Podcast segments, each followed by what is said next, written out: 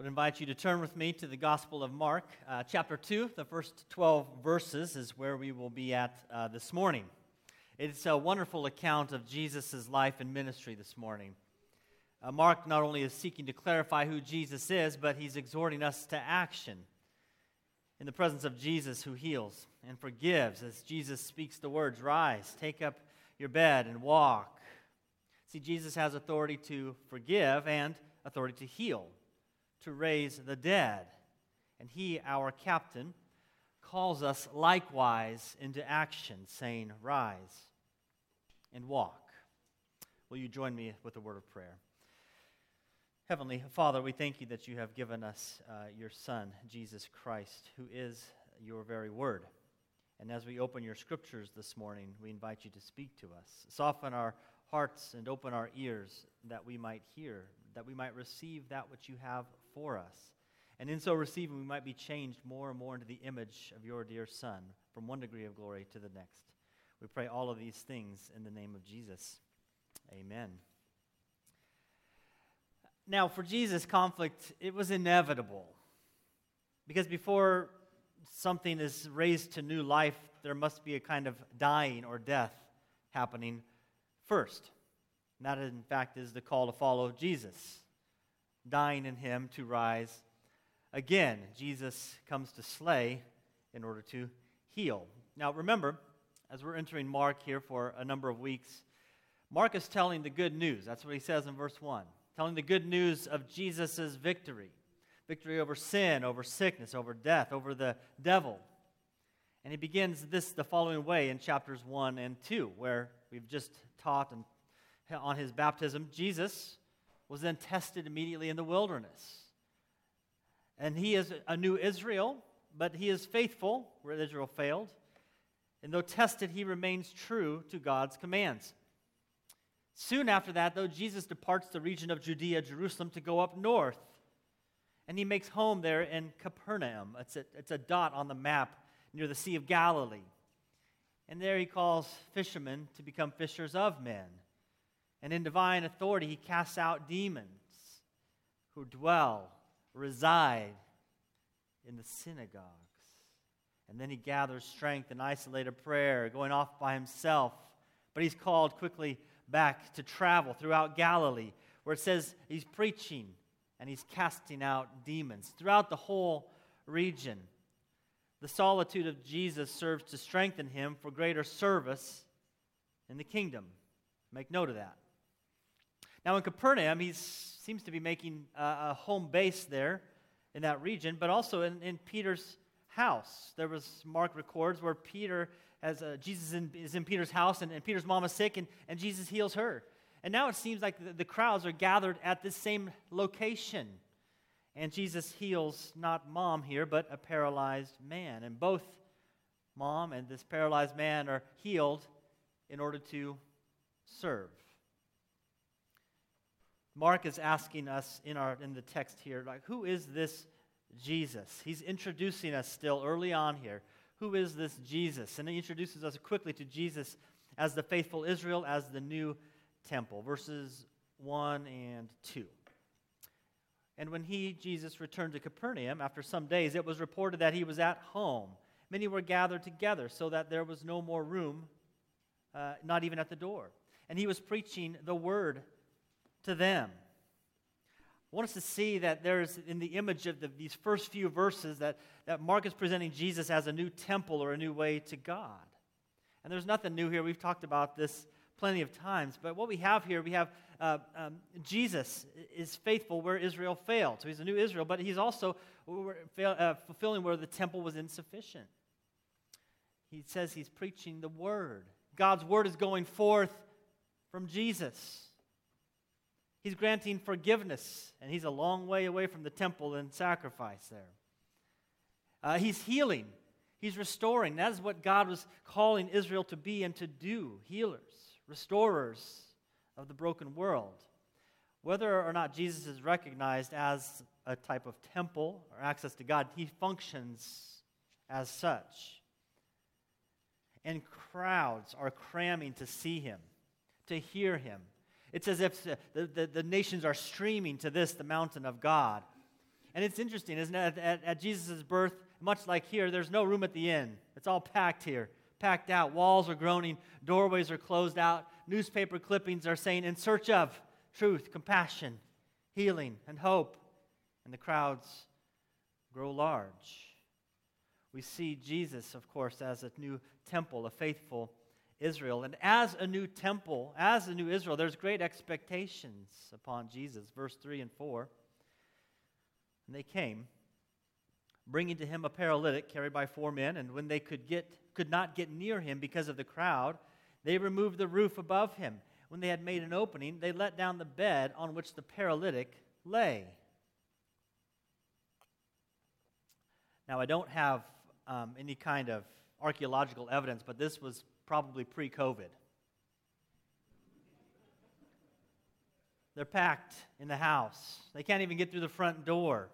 No nice signs telling us how far we should stay from one another there. They're shoulder to shoulder, body to body.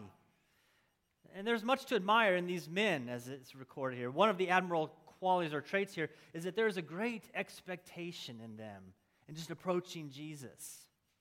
As if they're processing, if only these four are thinking, we could get our friend in, in close enough proximity. If Jesus could see his suffering, this one, he could do what no doctor or treatment could accomplish.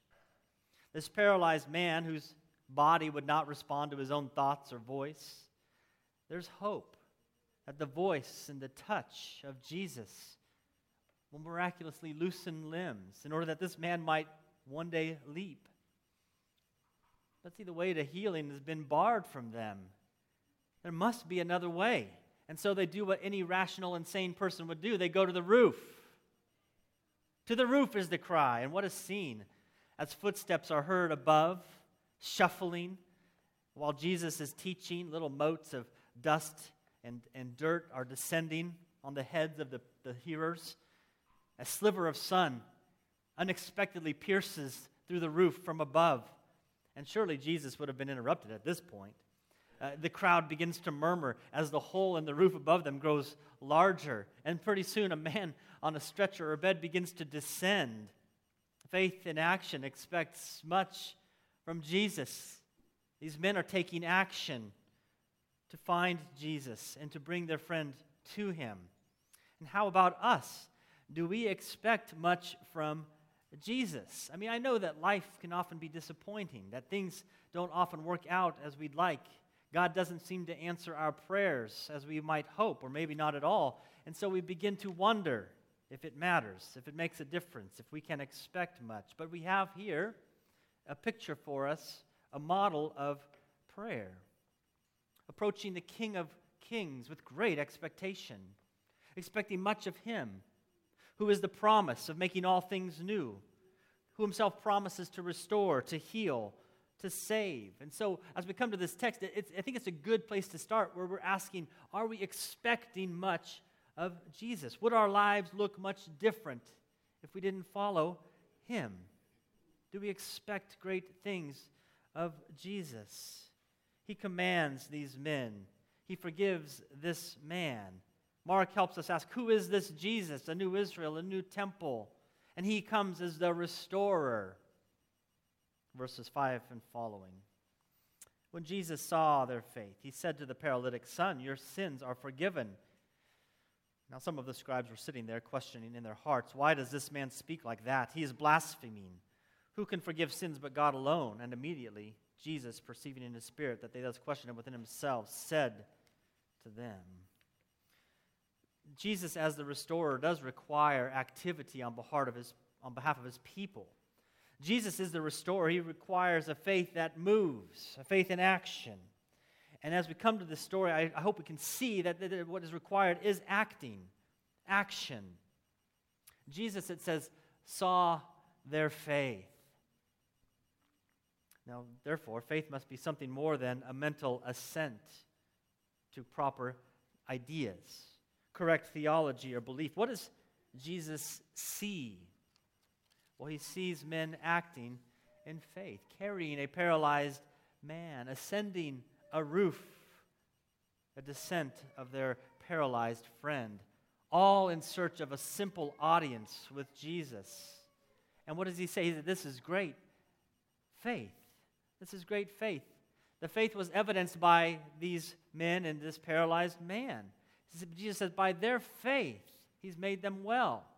That is, by their actions approaching Jesus, he is made well. And a couple of things that we note from this is, is this, there's a corporate nature to following Jesus. There's no way around it. It is the body of Christ. With all of her faults and with all of her failures, we belong to the bride of Christ. We are the body and the bride of Jesus Christ.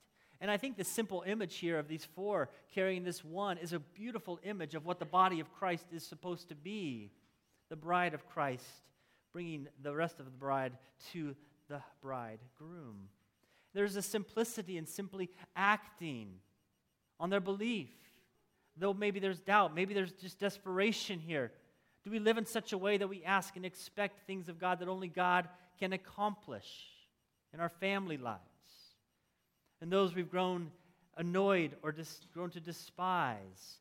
Those who don't know Christ, do we expect great things of this Jesus? And what a response. As they lower this paralytic, what would you think Jesus would say? He says, Son, your sins are forgiven. Son, so familial and familiar, so intimate. Son, he looks at him, your, your sins are forgiven. And I can imagine the other four thinking, well, we just we're kind of looking to heal him here. Wants to walk again, but this is great. Thank you. What is this connection here? It seems a bit of a strange response today because I think in part, in part, because we tend to isolate forgiveness from restoration of the entire person as if forgiveness was merely a cleansing of the moral stain and the moral record. Now, it's not less than that, but whenever we hear forgiveness spoken of in the Bible, there's, there's a much more holistic, a filled out image of restoration of all of creation, of his people. We would do well to sing portions of Psalm 85 where they cry, to the Lord, Lord, you restored the fortunes of your people. right? It's talking about they restored the fortunes of God's people. He says, You forgave the iniquity of your people. You covered all their sins. Restore us again. What they were singing of in that psalm is melodic memories of, of the land being renewed, of proper ownership and bearing fruit in its season, of relationships within the people being reconciled and renewed, of lives being repaired. Forgiveness meant not only right relationship with God, but restoration with his people with all of creation. There's a wholeness to it, a fullness to it. See, later on in, in Jesus' ministry, when he heals a blind man, there was a question who sinned in order that this guy was blind? Did he sin or was it his parents' sin? And, and Jesus does not take the bait here, trying to cause, give that cause and effect relationship with sin. Rather, what he is about is about reversing the effects of sin in this man, in this people, throughout all of creation. Mark res- reveals Jesus as the one who restores and the one who forgives, and he weds them together. And then religious leaders are angry and they cry out, blasphemy. Now we can poke fun at them because it is odd, isn't it? That Jesus is going to heal a guy and they're angry. Because Jesus is claiming to do things, he is claiming authority to do things that only God can do. Now, if we read our Old Testaments, it's not like priests didn't proclaim forgiveness of sins. So for Jesus to say your sins are forgiven, that's a priestly act. The scriptures say that when the, the priests are doing their duty, they are what? They are making atonement for the sins of the people. But, but see, Jesus is not at temple. There's no sacrifice being offered here. No hands but the people are being laid on the animal, confessing their own sins. There's only desperate men looking for healing and restoration. And Jesus says, Your sins are forgiven. As Jesus healed throughout the land, he was often commanding the people to be silent because pressures and crowds would, would build. Conflict was unavoidable. And those he comes to seek and save would soon seek to silence him and to persecute him. But these, these, uh, these religious leaders are on the right track and they're asking, who can forgive sins but God alone? Jesus, in word and action, identifies himself as the one who has authority to both heal and to forgive. He who has ears, let him hear. He who has eyes, let him see. Jesus is the one with authority, authority to raise the dead. Look at verses 8 and following. Immediately, Jesus, perceiving in the Spirit, they questioned within themselves, said to them, Why do you question these things in your heart? Which is easier to say to the paralytic, Your sins are forgiven, or to say, Rise, take up your bed, and walk? Jesus has authority to raise even from the dead. It's a wonderful picture of salvation contained in this little unit here, this little story. A picture of salvation for us. The fact that he says the command is simply rise, right? It's, it's a word for resurrection. It's a picture of moving from death to life, forgiveness and salvation as resurrection from the dead. And again, if Jesus can raise from the dead, can we not? Should we not expect great things of him? And what a question to be asking them. Which is easier to say? I mean, how would you answer that? Well, one side says, uh, forgiven sin, that's easy, right? Other says, oh, to heal him, certainly that's easy. But nobody takes the bait here. Jesus maybe doesn't even allow time. Which is easier to say? Your sins are forgiven, or take your bed up, rise, and walk? God alone heals, God alone forgives. Which is easier? Jesus comes with authority that they've never seen nor heard. And he comes as a new Adam as well. Look at what he calls himself in verses 10 and 11. But that you may know that the Son of Man has authority on earth to forgive sins. He said to the paralytic, I say to you, rise, pick up your bed, and go home. So Mark is identifying Jesus, because Jesus identifies himself, as the Son of Man, or a new Adam, who is reversing the curse. He says, So that you might know, these miracles are to teach these people who Jesus is, so that you might know Jesus reveals who he is by what he does and what he says. See, others note the authority by which he's been teaching, and there's power in this authority. And here they witness power over not just words, but over the created order. Jesus identifies himself as the Son of Man. We're used to hearing that, the Son of Man. Or another way to say that, more Old Testament maybe, is the Son of Adam. It's the title that God gave to Ezekiel over 50 times. It's the title given to a, a, Savior envisioned in Daniel 7. It's a title given to Israel as well as God's own Son. And Jesus takes this title upon himself Son of Adam, Son of Man. He comes as the second Adam and he has come to restore all that the first Adam had destroyed in the fall. This son of Adam has come to restore Uh, all the, from the fall all, and all subsequent generations after the first Adam. See, the Son of Man here, the Son of Adam has authority like no other Son of Man has had before him. He says, Rise, pick up your bed, and go home. It's a cry of restoration. It's a cry calling us to service and to this king and to this kingdom. There's evidence here in this story that Jesus has authority to cleanse both conscience and soul, to heal both mind and body. The crowded house here in Mark chapter 2 becomes a, a type of a kind of microcosm of Jesus' life and ministry, not only for his people, but for the whole of creation. Jesus has come to save. He has come to restore creation to its wholeness once again. He's come to free those who are in bondage to sin. He will be rejected by those he's come to save. He will humble those who exalt themselves, and he will exalt those who are humble. Whatever he comes to say and do calls for a response. And verse 12 shows this very response. He, the paralytic, and he rose immediately picked up his bed, went out before them all, so that they were all amazed and glorified God, saying, We never saw anything like this. Now, we've read this story, we've heard this, we've seen Jesus' miracles time and again, and so we tend to lose awe at what Jesus is doing here. And so I just invite you to come with fresh eyes and see who Jesus is and what he's doing. He's healing a guy who can't move. And he's saying to him, Your sins are forgiven. Now, many will see Jesus, will hear him, they will fear him, and many will rebel against him. Many will trust him, many will obey, remain in awe of him.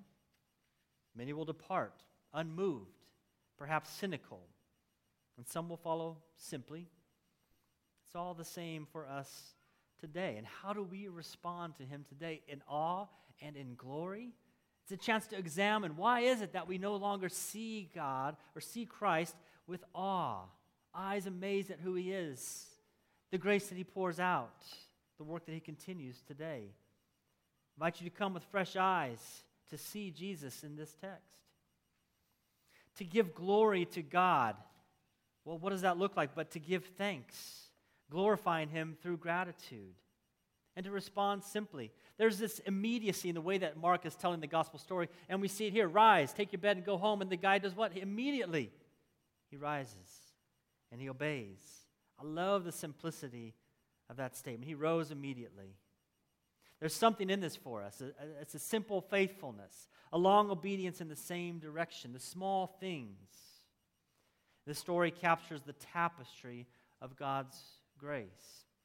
It's a symphony of helpless creatures paralyzed by sin and the effects of the fall, in desperate need of deliverance, of healing. It's, it's, it's an echo of creation's own groaning in hopes of restoration. And what can we do to deliver, to heal, to restore, except to come to Christ ourselves and to lead others into his glorious presence? For that is, he then is the source of healing and restoration. And in light of his grace poured out upon us, what are we called to do but to rise and to walk on in that same grace? And yet, I mean, there's going to be times where we're going to be skeptical of his grace, where we fear his presence is, is feigned once again. This, this passage invites us to expect a lot of God through Jesus Christ, but what then when our expectations are not met?